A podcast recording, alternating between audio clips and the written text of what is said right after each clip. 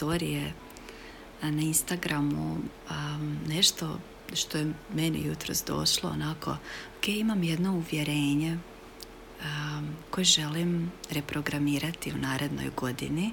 To je nešto što me onako, ajmo reći, muči godinama. Izbilja je duboko, izbilja je moj obrambeni mehanizam.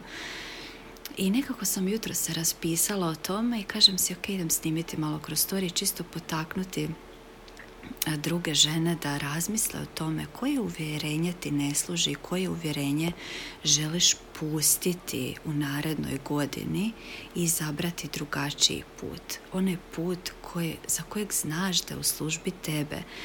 E, onaj put duše koji te vodi e, ka usklađivanju sa onom verzijom koju želiš biti, koju želiš zapravo osloboditi sebe. Neću reći postati jer vjerujem zbilja da je sve što nam treba u nama. Samo se radi o tome da skinemo te slojeve sa sebe i da zapravo vidimo i da se prisjetimo što jesmo i koja veličina jesmo.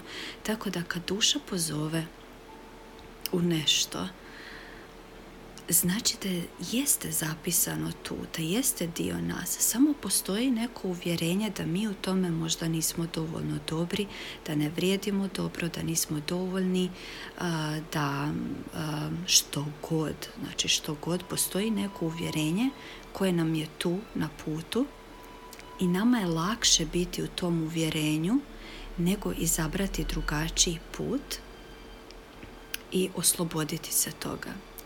I jako mi je simbolično um, reći zapravo da ako promotrimo to jedno uvjerenje kao uteg, onda um, možemo onako si vizualizirati što se dogodi kada pustimo taj uteg koji nas koči, da idemo dalje, da idemo dalje hrabro tim putem.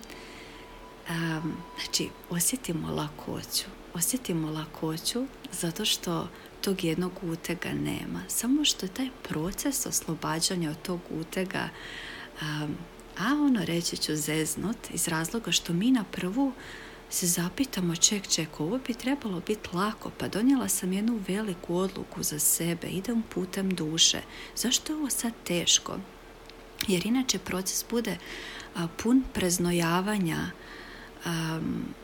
iskreno iz iskustva odvratnog znoja, smrljivog vonja, zato što je tijelu teško, zato što ga guramo na jedan novi nivo igrice i isto tako što se dogodi da se često razbolimo i to nas zakoči. Ali ako smo mi svjesne zapravo da je to proces puštanja tog utega, da je to proces reprogramiranja, da je to proces puštanja jednog uvjerenja koje nam ne služi, onda znamo zapravo lakše ćemo se vratiti na onaj put nego upasti u proces amplituda gdje ćemo ono super mi je, ah loše mi je, bolesna sam, bolje da odustanem, je super mi je, ja.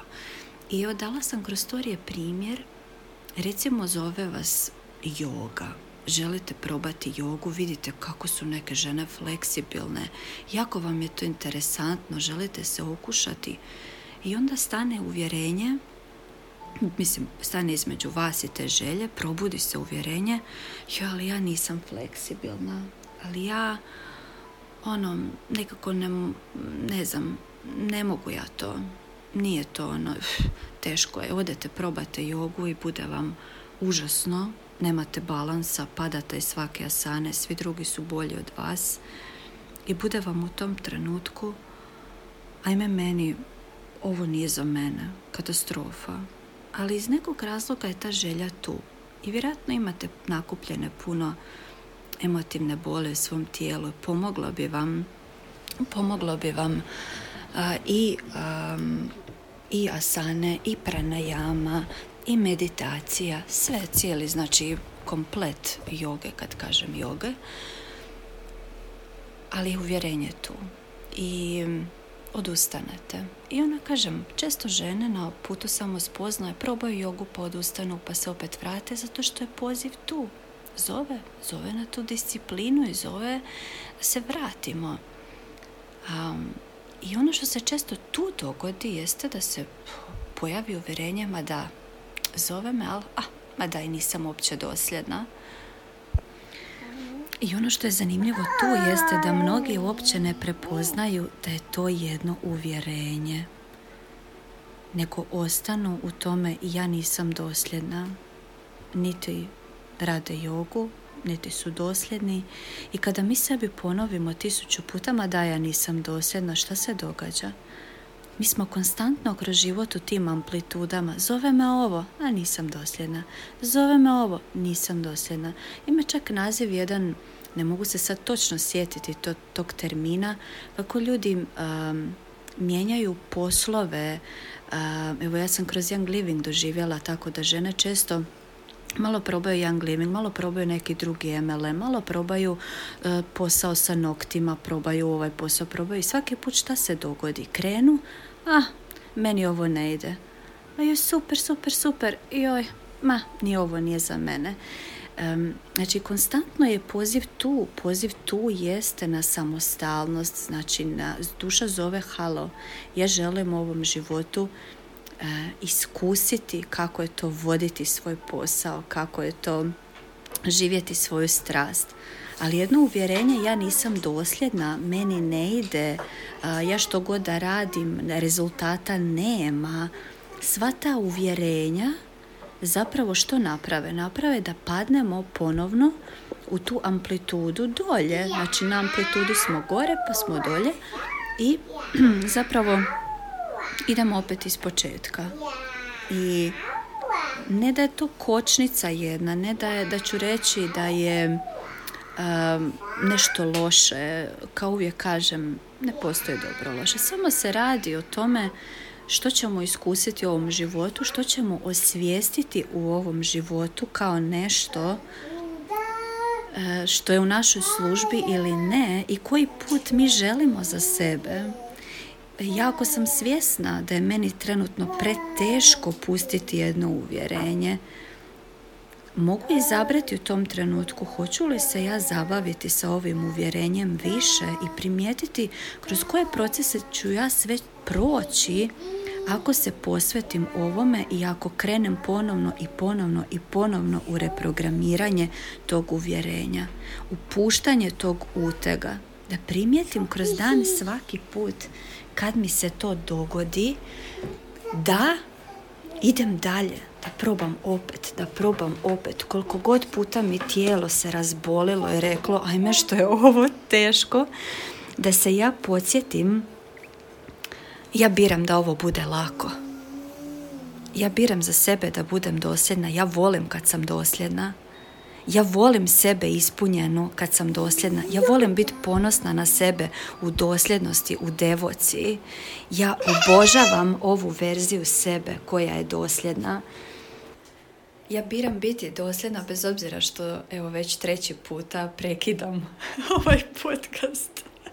biram biti dosljedna bez obzira što je kvaliteta ovakva i ovakva jer ne dozvoljavam uvjerenju da nije dovoljno kvalitetno, da je isickano, e, da sam izgubila tok misli, da je to nešto što zapravo e, govori da trebam sada odustati, snimati možda ponovno, a ne sada e, koliko god je izazovno. Ja biram, biram sada nastaviti ovo. Znači, taj taj razgovor koji mi vodimo same sa sobom je nešto što zapravo mijenja naš život.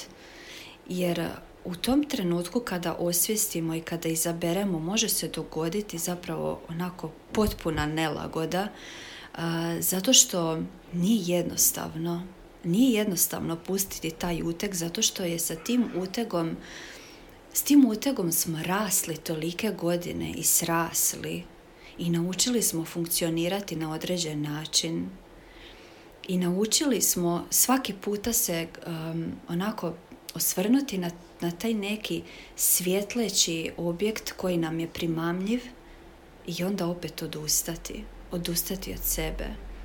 Mislim da se zove čak to, um, taj shiny, shiny objects, um, tako nekako. Uglavnom, kada ljudi Znači imaju želju, imaju unutar sebe veliki poziv da su za neke velike stvari.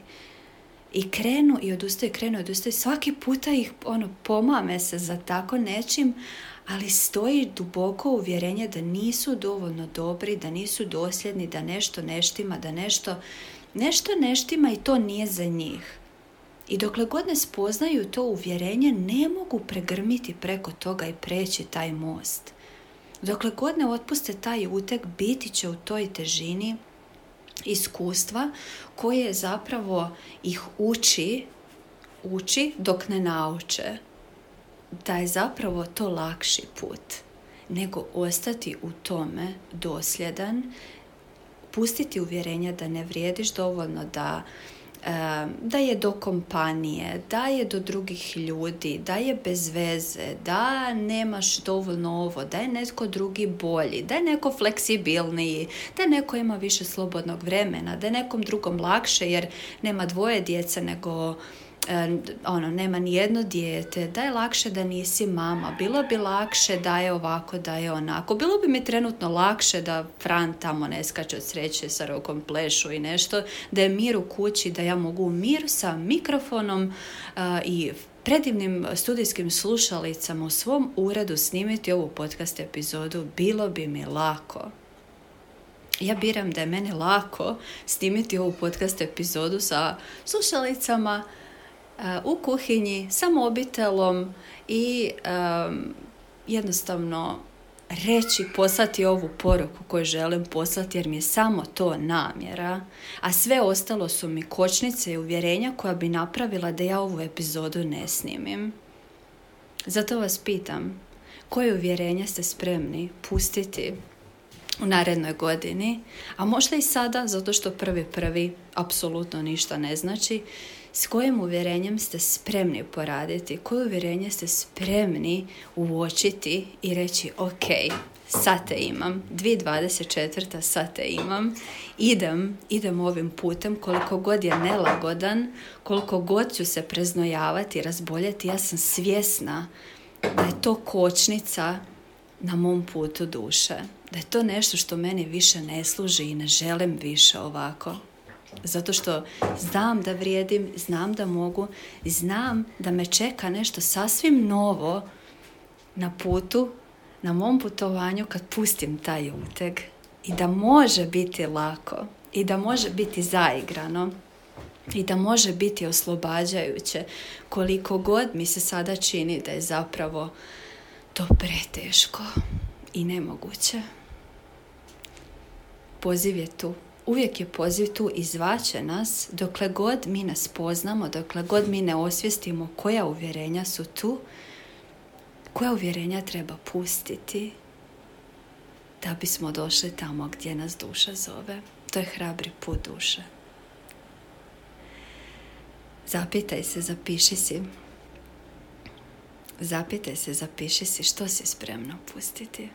I čujemo se. Ljubim vas, grlim vas idem vidjeti što dječica rade dok ja ovo snimam.